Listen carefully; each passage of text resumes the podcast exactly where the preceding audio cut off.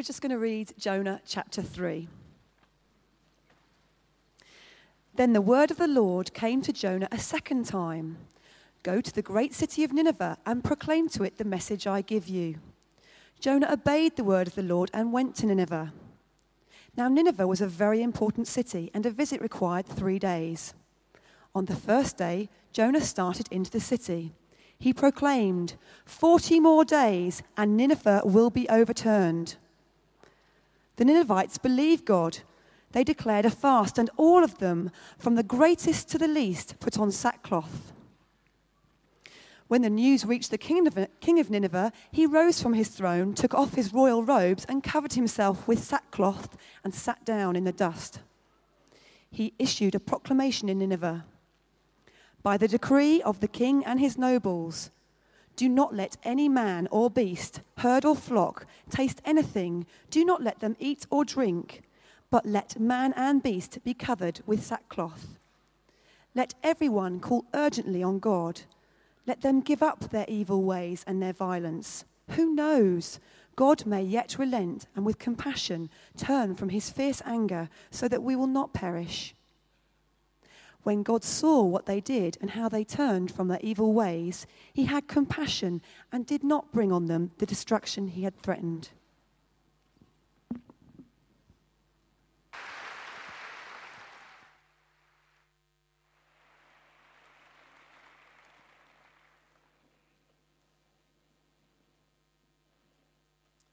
On this Easter morning, we have the privilege of looking at one of the most sublime words in all Holy Writ. Some may regard this very verse as the high watermark of the book of Jonah. Jonah chapter 3, verse 1. Then the word of the Lord came to Jonah a second time. I say it contains perhaps the most sublime statement in all Holy Writ for this reason. It puts in just a few words, in bold relief, the profoundest principles that underlie God's dealings with us. I look over the Bible for what I would call sublime texts. I think of that verse that pops up in the middle of the book of Lamentations your mercies are renewed every morning. It is of the Lord's mercies that we are not consumed. Great is your faithfulness. I think of those words in Romans chapter 8 when Paul says, If God is for us, who can be against us? I think of the words of Paul, For by grace are you saved through faith, that not of yourselves. It is the gift of God. And yet, I could go on and on with great verses in Scripture.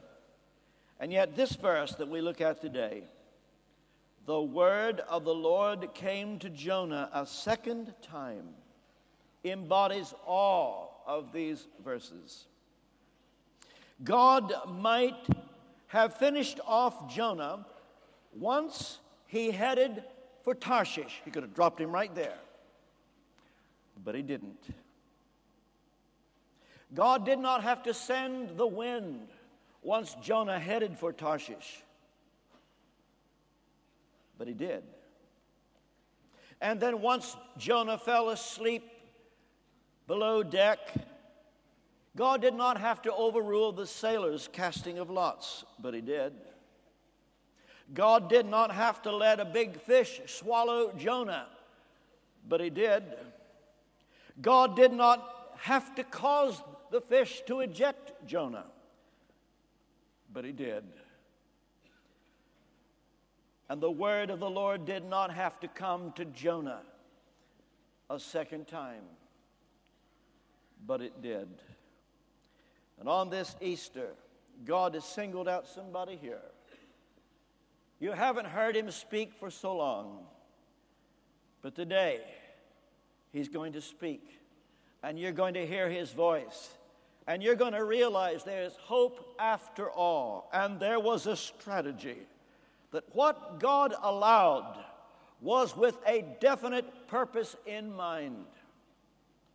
Now, in the belly of the fish, Jonah prayed like he had never prayed in his life. John Wesley used to say that God does nothing but in answer to prayer. And so I'm asking you, how much are you praying? And what kind of praying? Well, for one thing, Jonah was praying for the very thing that he didn't want to do at one time, and now he wanted to do it more than anything in the world. God has a way of narrowing all of our desires down to one.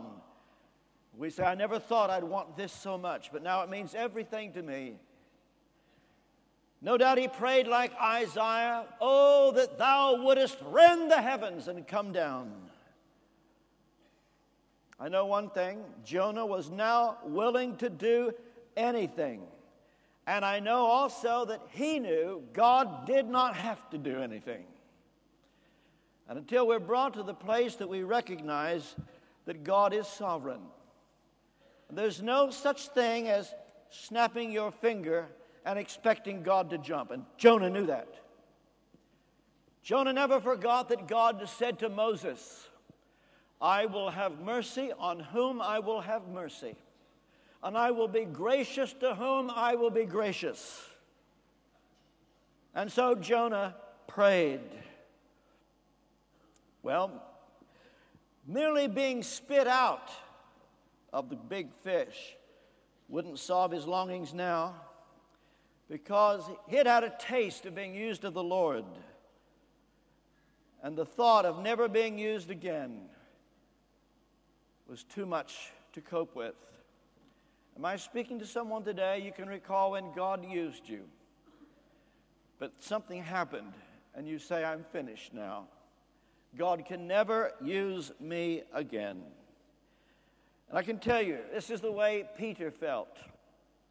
It looked as though three years of spoon fed training by Jesus had come to nothing when Peter denied knowing Jesus at a crucial moment and he sobbed his heart out when he realized what he had done. He would have done anything to turn things back. I think of the words of John Newton's hymn, In Evil Long I Took Delight where you find that line, Where shall my trembling soul be hid? For I, the Lord, have slain. And perhaps you know that what you did was so wrong and it brought disgrace upon the name of the Lord. And you're convinced God can never use you again. But the sweetest word Jonah ever heard was the worst word he once heard. Because when God said, Jonah, go to the great city of Nineveh and preach against it, that was the worst thing he could hear. Can you imagine an Israeli Jew today who is God fearing being told to go to Baghdad and preach the word of the Lord? This is the way Jonah felt, the thought of having to go to Nineveh. But he thought, if God would give me another chance. And the sweetest words he ever heard were these The word of the Lord came to Jonah a second time Go to the great city of Nineveh and proclaim, preach to it the message I give you. So when Jesus was raised from the dead, the angels gave a word Go tell the disciples that Jesus has been raised from the dead, and tell Peter. Singled him out. And the Lord is saying to somebody on this Easter day, You, and He calls you by name. It's not over. He hasn't finished with you yet. There is a work for you to do, and it could be the greatest work that you ever will do is just around the corner. Would it surprise you to learn that some of God's best servants have been used after committing some foolish mistakes? There are a lot to be found in biographies of the great saints, and there is a lot that you will never know until you get to heaven. To think that God can use people who make the angels blush because God is like that. Running from God should disqualify anybody, but the Lord came a second time. I remember once when I felt so unworthy, and I came across John Newton's hymn. I don't know why it has never uh, taken off in Britain. We know many of John Newton's hymns uh, Amazing Grace, How Sweet the Sound, uh, Glorious Things of Thee Are Spoken, How Sweet the Name of Jesus Sounds. But listen to the words of this one In evil long I took delight, unawed by shame or fear, till a new object struck my sight and stopped my wild career. I saw one hanging on a tree in agony and blood, who fixed his languid eyes on me as near his cross I stood. Sure, never to my latest breath can I forget that look. It seemed to charge me with his death, though not a word he spoke. My conscience felt and owned that guilt and plunged me in despair. I saw my sins his blood had spilt and helped to nail him there. A second look he gave, which said, I freely all forgive. This blood is for thy ransom paid. I died that thou mayest live. He is the God of the second look, a God who gives the second chance. And guess what God always does? Do you know He always comes a second time? Read again about Abraham. The Lord came a second time. God came a second time to Solomon. God came a second time to Elijah. The whole plan of redemption is a story of God coming the second time. I remember years ago when I was a student at Trevecca Nazarene College in Nashville, Tennessee, and the preacher came and he said, uh, Students, don't miss God's first best for you. I never felt so awful in all my life. I thought, well, it's too late for me. I've already missed his first best. And I went to my room and prayed, and I said, Well, God, it's too late. I'm so sorry. All it did is made me feel bad. I'd missed God's first best. Then one day, the Lord showed me something. You know, we all miss his first best. In fact, do you know when God's first best was offered? It was in the Garden of Eden when the Lord said, You are free to eat from any tree in the garden, but you must not eat from the tree of the knowledge of good and evil, for when you eat of it, you will surely die. That was the word issued. And yet, Adam and Eve sinned. And so the Lord came a second time. The first messianic promise in the Bible is Genesis 3:15. And I will put enmity between you and the woman and between your offspring and hers. He will crush your head and you will strike his heel. So, this was second best, but this was what God had in mind all along. Because Jesus was the Lamb slain from the foundation of the world, the fall of man did not take God by surprise. And all that we've done that has grieved the Holy Spirit, and all that has happened that we are so ashamed of, it was in God's computer. He sees the end from the beginning. And it was part of his strategy to work through things, to refine us, so that our finest hour might appear when we've been prepared. And so the first best would be when you have never sinned. Somebody wrote a silly book, If Adam Had Never Sinned. All we know is he did. And somebody may say to you, if you had never sinned, but you did, so what do you do now? Well, I can tell you, we've all blown it. We all have skeletons in the cupboard. But thank God, He's the God of the second look. And He comes a second time. And by the way, whatever second best is, it's good enough. And when it comes the second time, it's soon enough because God is never too late. He's never too early. He's always just on time and has a way of making everything in the past turn out for good in such a way that you're tempted to say, well, that's the way it was supposed to be. Don't make that mistake. Jonah didn't make that mistake. He wanted you to know it wasn't worth it. And yet, all's well that ends well. God can make everything work together for good. How good is good? Well, I know one thing.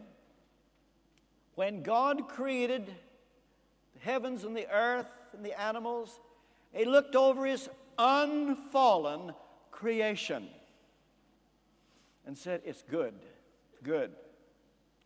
And then when the Apostle Paul says, All things work together for good, you ask, How good is good? Well, if God can make it work together for good and use the same word he used to describe unfallen creation, good, then good is good enough. He comes a second time to say, We move from here. I want us to see three things. The first, Jonah's orders. And so the Lord came to him, the word did, a second time Go to the great city of Nineveh and proclaim to it the message I give you. Lo and behold, the message remained the same. Jonah, verse 1 of chapter 1 Go to the great city of Nineveh, preach against it because its wickedness has come up before me. Jonah might have thought, well, God only uh, was testing me. He's surely not going to have the same message. He's going to say, Well, now look, since I know you were willing to do that, it's okay.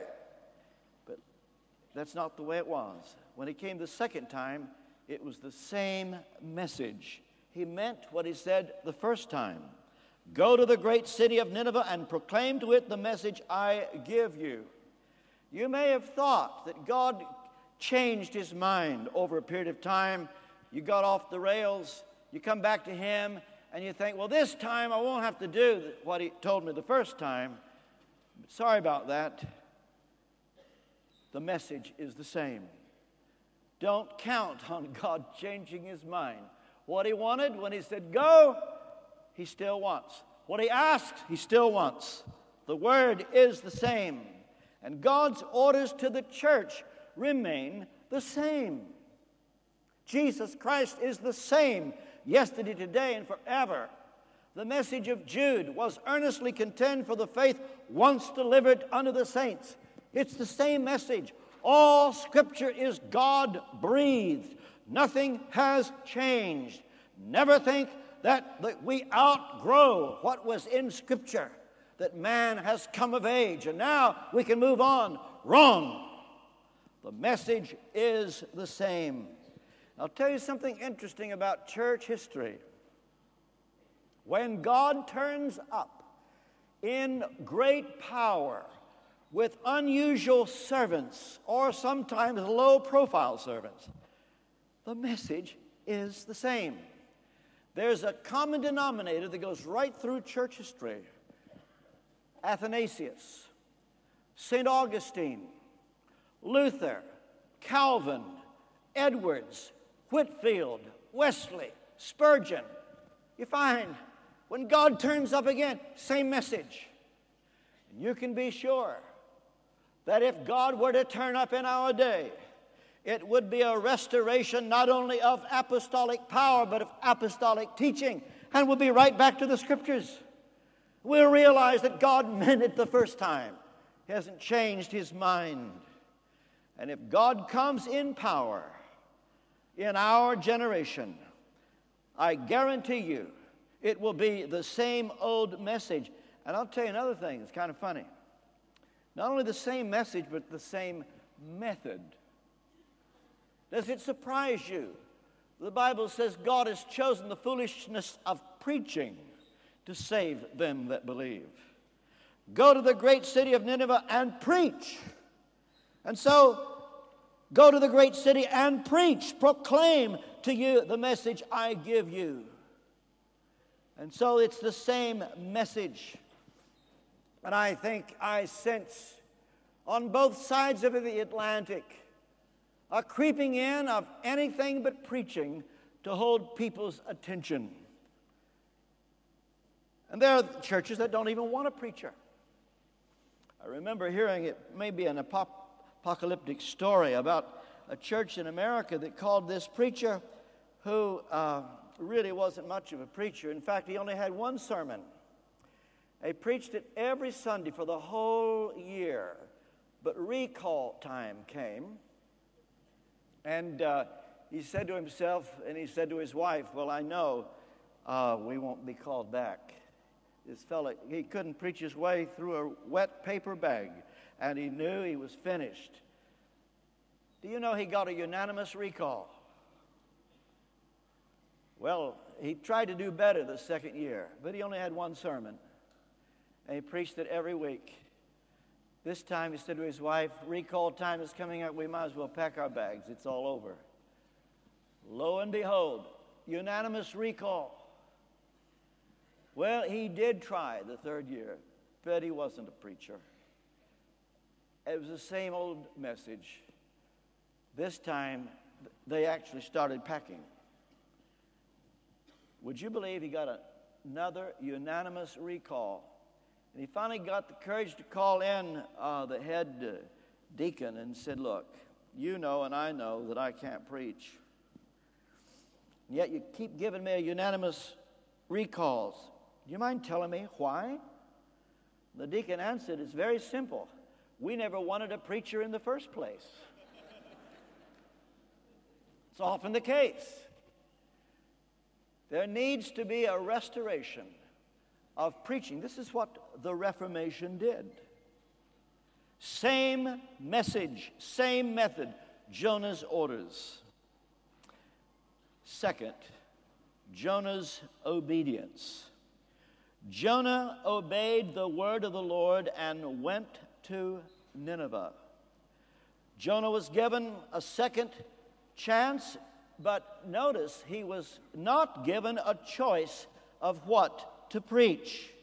Notice how it is put Go to the great city of Nineveh and proclaim to it the message I give you.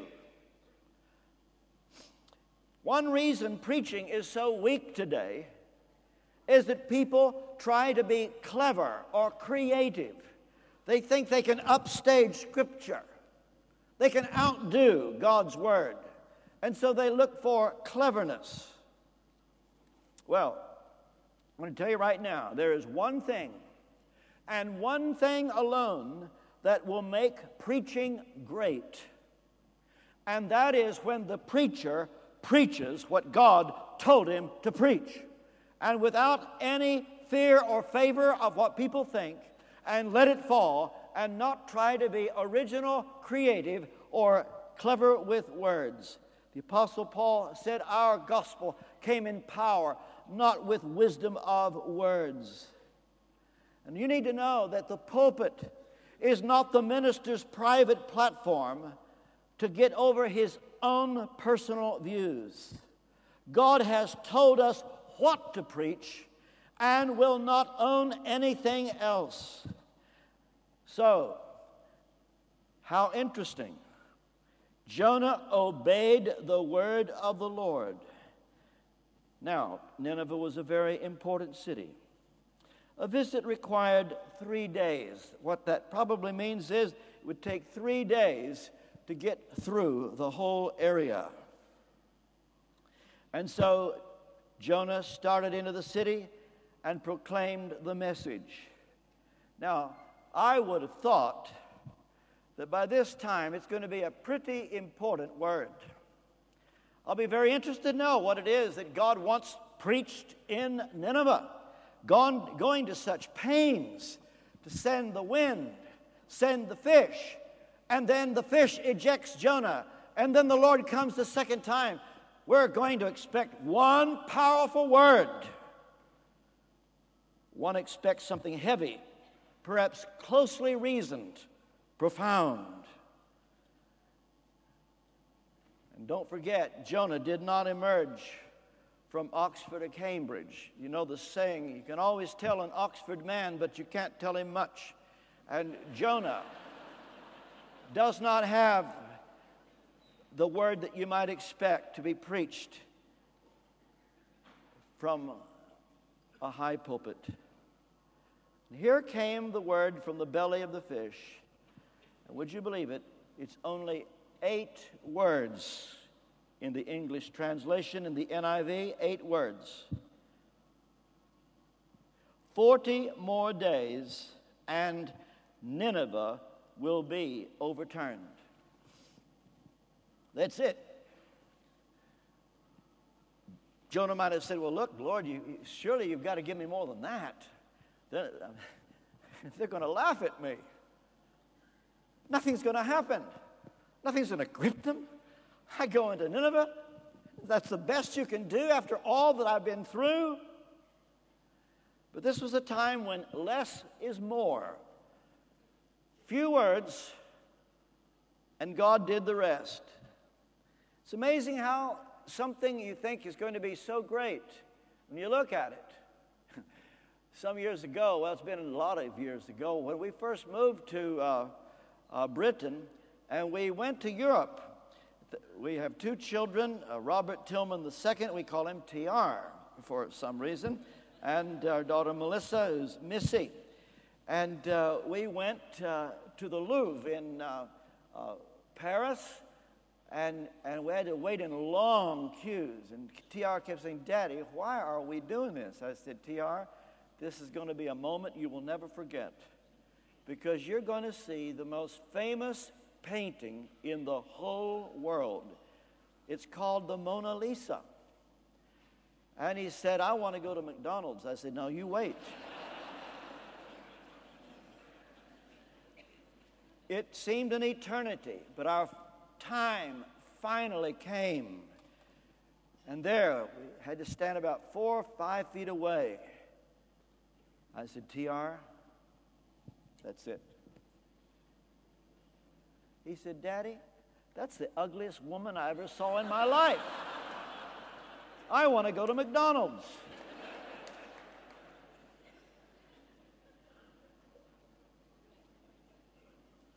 Remember seeing uh, a sermon by George Whitefield.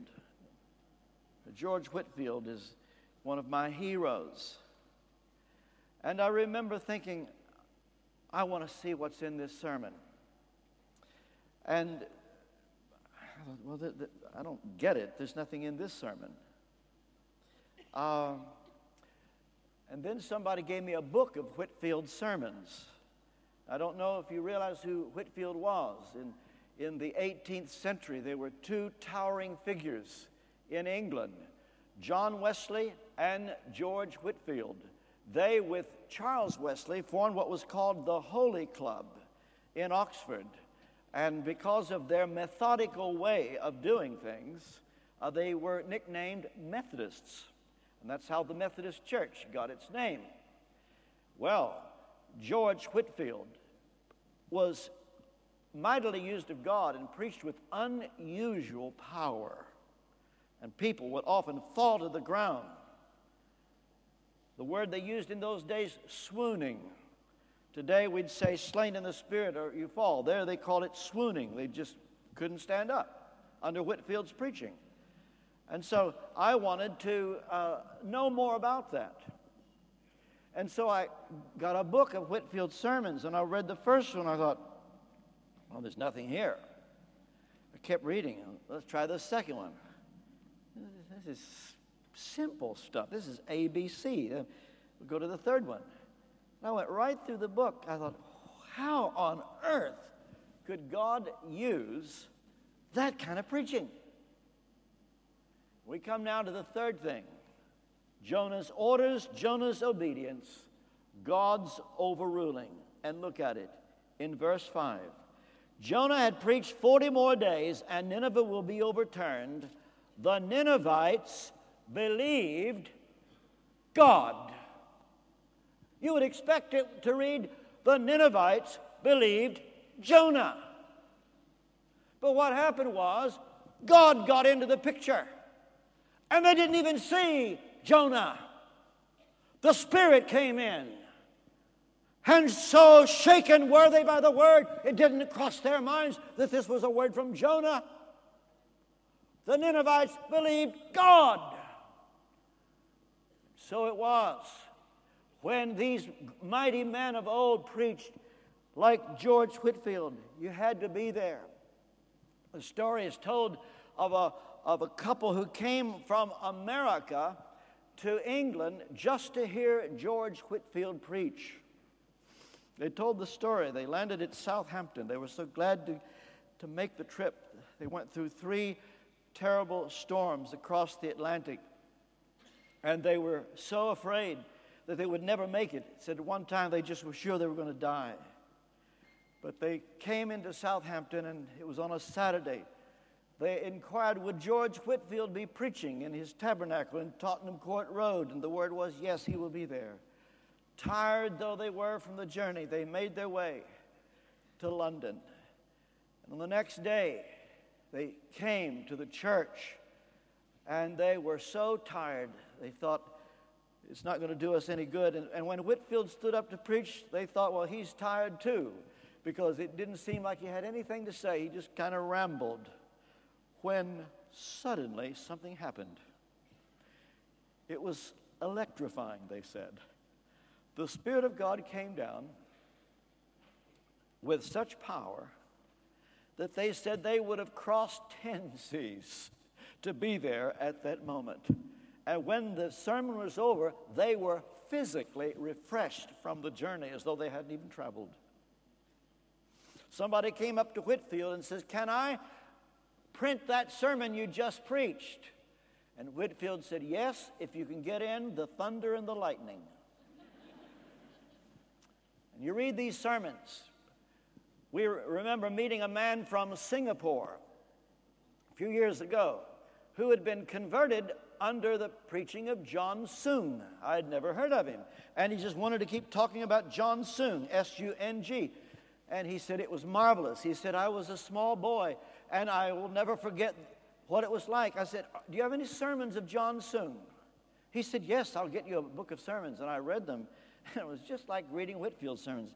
They, there was nothing there. I thought, God, what on earth? How could anybody use that? But you had to be there and you read this sermon of Jonah. 40 more days and Nineveh will be under, overturned. And we just say, well, let's go on. What else did he have to say? It's got to be more than that. But you see, it is what happens when the Word and the Spirit come together. I happen to be of the view that there has been a silent divorce in the church, speaking generally, between the Word and the Spirit. Now, when there's a divorce, sometimes the children stay with the father, sometimes the children stay with the mother. And in this divorce, you have those that are on what I can only call the word side. And you have those that are on what I would call the spirit side. Now, what's the difference? We'll take those of us uh, who represent the word. What are we saying? Well, the need of the hour is to contend for the faith once delivered unto the saints. We need to get back to expository preaching. We need to understand our doctrine. We need to rediscover the God of the Reformation. And we need to teach our people justification by faith, sovereignty of God, so that we know our Bibles. Now, what's wrong with that message? Absolutely nothing. It's exactly right. We'll take those that are on the Spirit side. What is their word? Well, it's this the honor of God's name will not be restored until we see a revival of what happened in the book of Acts. When there was such power, when they had a prayer meeting, the place was shaken. When Peter walked, they just wanted to be in his shadow for people to be healed. What is needed? Signs, wonders, miracles what is needed? a demonstration of the gifts of the Spirit, what is needed for power, and then the honor of God's name will be restored. But until that happens, the world would take no notice of the church. What is wrong with that message? Absolutely nothing. It's exactly right. What is needed more than anything else as I speak when it is a situation, it's not one or the other, but it is both these two things coming together. And it is my view that this simultaneous combination will result in spontaneous combustion. When the man speaks, God is heard. Jonah speaks, they believe God. That is the need of the hour. That is what happened then. God's overruling. Nothing clever, nothing profound about Jonah's message. One July day in 1801,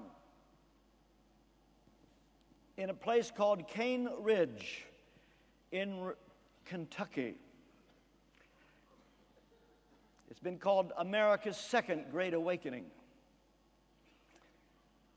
A Methodist lay preacher stood on the top of a fallen tree. People had come from various states in their covered wagons. It was the beginning of the phenomenon called camp meetings. This Methodist lay preacher took his text from 2 Corinthians 5, verse 10.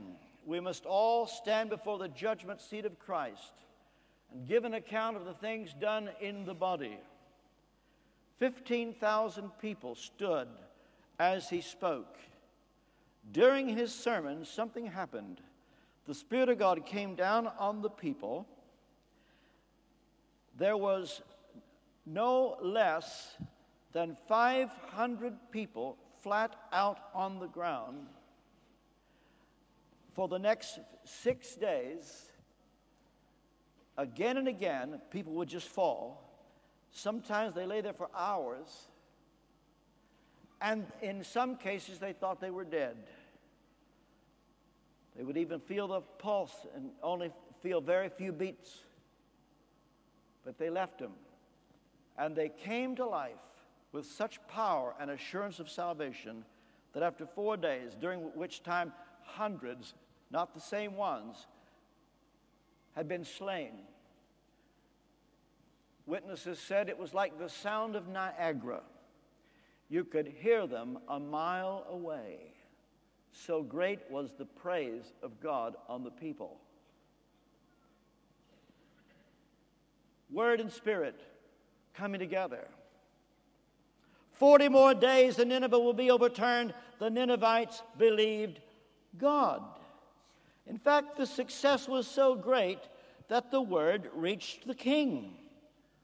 Verse 6 the king of Nineveh rose from his throne, and he took off his royal robes, covered himself with sackcloth, and sat down in the dust. And then he issued a proclamation in Nineveh by the decree of the king and his nobles do not let any man or beast, herd or flock taste anything, do not let them eat or drink but let man and beast be covered with sackcloth. Let everyone call urgently on God. Wouldn't it be wonderful if our leaders would talk like that? Let everyone call urgently on God. Let them get up, give up their evil ways and their violence. Who knows? God may relent and with compassion turn from his fierce anger so that we will not perish. Success so great started out with grassroots people so stirred. The word reached the king. The king issued the proclamation. In my little book, Thanking God, that'll be out sometime this year, I've got a chapter on a grateful nation and show what happened when a nation fasted and prayed. When do you suppose is the last time this nation had a day of prayer and fasting? It was back in World War II.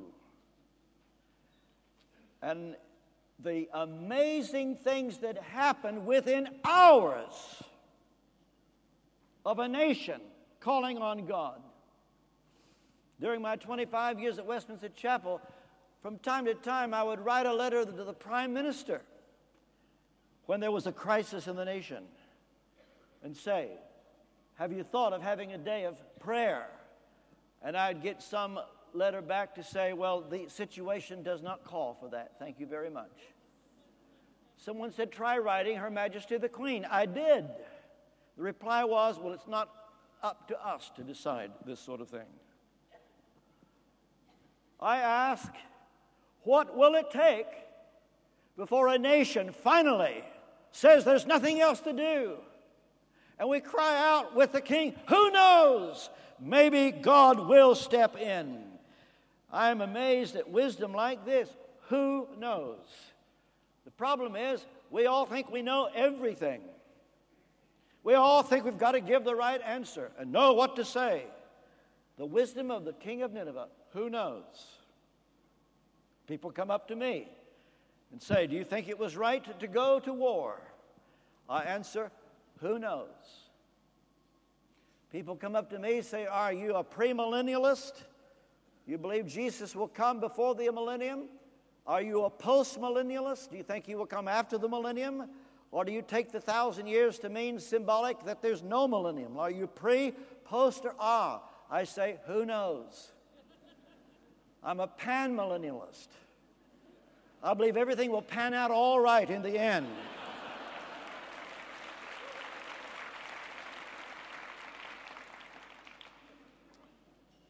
One, one thing we know is revival came to Nineveh. It is my prayer that God will send revival to Britain. It's all I wanted during my time over here, and nothing would thrill me more than to hear on the other side of the Atlantic, I get a phone call. Guess what has just happened? It will come when the church returns to the faith once delivered unto the saints. And when the message is overruled, when God steps in and owns the message, and it becomes so simple that anybody can understand it. I close. The Lord has an amazing way of turning up.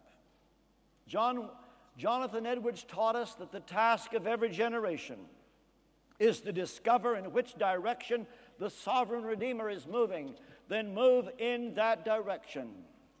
And the way I believe the Lord is moving today, on this Easter morning, He's addressing someone in this crowd at a time when the whole nation needs to be awakened. He just comes to you. You think, well, why me?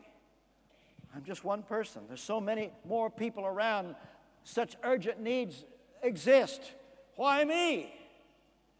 And you think, of all people, I have let the Lord down. Why me? But the message of the angels go tell the disciples and Peter. And God says it to you today. The best is yet to come. He's not finished with you yet. That's the Easter message. May we pray.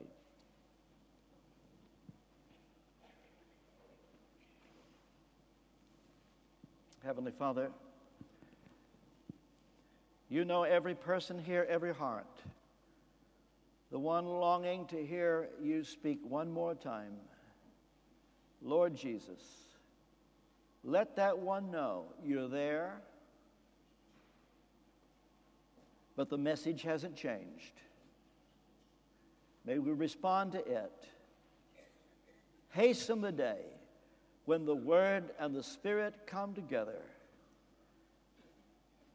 and the nation is never the same again. We pray in Jesus' name. Amen.